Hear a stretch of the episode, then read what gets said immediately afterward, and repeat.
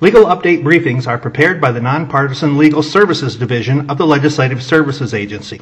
A legal update briefing is intended to inform legislators, legislative staff, and other persons interested in legislative matters of recent court decisions, attorney general opinions, regulatory actions, federal actions, and other occurrences of a legal nature that may be pertinent to the General Assembly's consideration of a topic. Although a briefing may identify issues for consideration by the General Assembly, a briefing should not be interpreted as advocating any particular course of action. Legal Update, Legal Services Division, Administrative Rules Review Committee meeting, October 8, 2019. Department of Human Services, Medical Prior Authorizations, Uniform Process for Managed Care and Fee for Service Payment and Delivery Systems, 92519, IAB ARC 4673C Notice. Background This rulemaking implements a uniform process for medical prior authorization under Medicaid for both managed care and fee for service. Commentary Ms. Susan Martin spoke on behalf of Optimae Life Services. She expressed appreciation for the standardized and simplified authorization process provided in the rulemaking, which she characterized as a step in the right direction. She expressed hope that moving forward more detailed language would be included to support Iowans with severe and persistent mental illness. She distinguished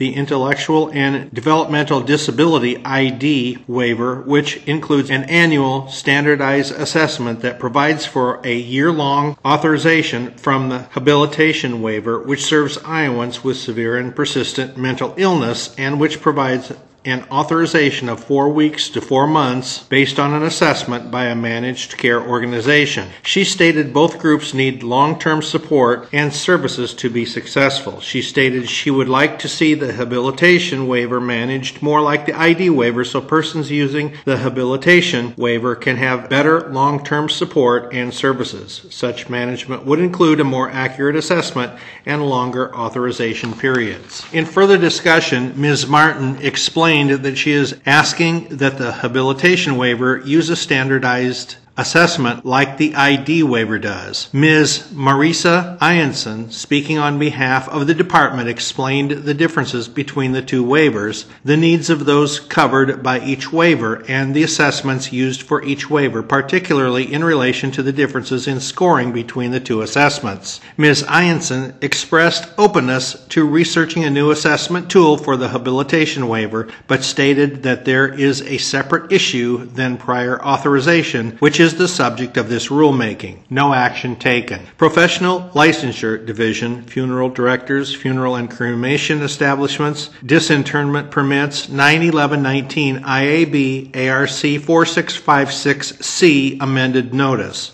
Background This proposed rulemaking makes a Board of Mortuary Science rule consistent with the rules and policies of the Department of Public Health that relate to the issuing of disinterment permits by no longer requiring disinterment permits for cremated remains and also limiting the need for disinterment permits for the relocation of human remains from the original site of internment or entombment to the purposes of autopsy or reburial. Commentary Ms. Susan Reynolds spoke on behalf of the division and responded to inquiries. Committee members expressed concern that a permit would not be needed for disinterment of human remains for purposes other than autopsy or reburial or for the disinterment of cremated remains. In citing their concerns with the rulemaking, some members shared personal experiences regarding cremated remains, the burial of those remains in cemeteries, and the importance of that burial not being disturbed. Upon inquiry, Ms. Reynolds confirmed that no permit would be required to disturb buried cremated remains in a cemetery. However, she stated that another purpose to disinter remains would be for relocation of a cemetery, which would be governed by the Iowa Cemetery Act. The Iowa Cemetery Act, according to Ms. Reynolds, provides a permit process for the disinterment of remains in the event of erosion, flooding, or disruption of cemetery sites. Ms. Reynolds explained that the reason cremated remains was being struck from the rule was that Ms. Melissa Bird, Bureau Chief, Bureau of Health Statistics, Vital Records, interpreted Iowa Code Section 97.13 subsection 3 as not requiring a disinterment permit for cremated remains because the final disposition occurs in a crematory. As such, the Bureau will not issue a permit for that purpose. Ms. Reynolds stated that this is a change in interpretation of the Iowa Code because under the prior Bureau Chief,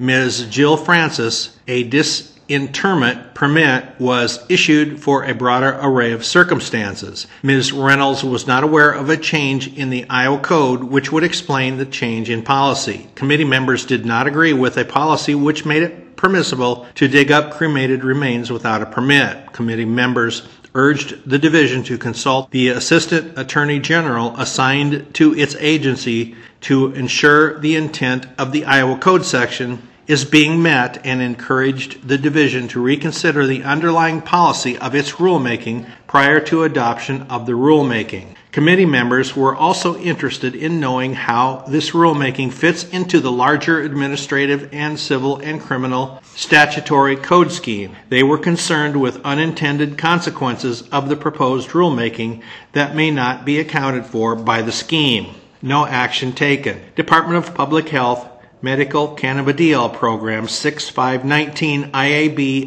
ARC 4489C adopted special review. Background This rulemaking includes a variety of amendments to the Department's rules on the medical cannabidiol program, including regulation of product recalls, manufacturer operating documents, authorization of crop inputs, prohibited actions for healthcare practitioners, and other matters. Portions of the rulemaking were subject to a session delay at the July 9, 2019 Administrative Rules Review Committee meeting after a variety of concerns were raised by MedPharm, a medical cannabidiol manufacturer. Commentary Ms. Sarah Reisetter spoke on behalf of the department. She explained that the department had a meeting with MedPharm in September to discuss MedPharm's concerns. She reviewed the various concerns previously raised by MedPharm regarding portions of this rulemaking and explained how the department proposed to resolve them.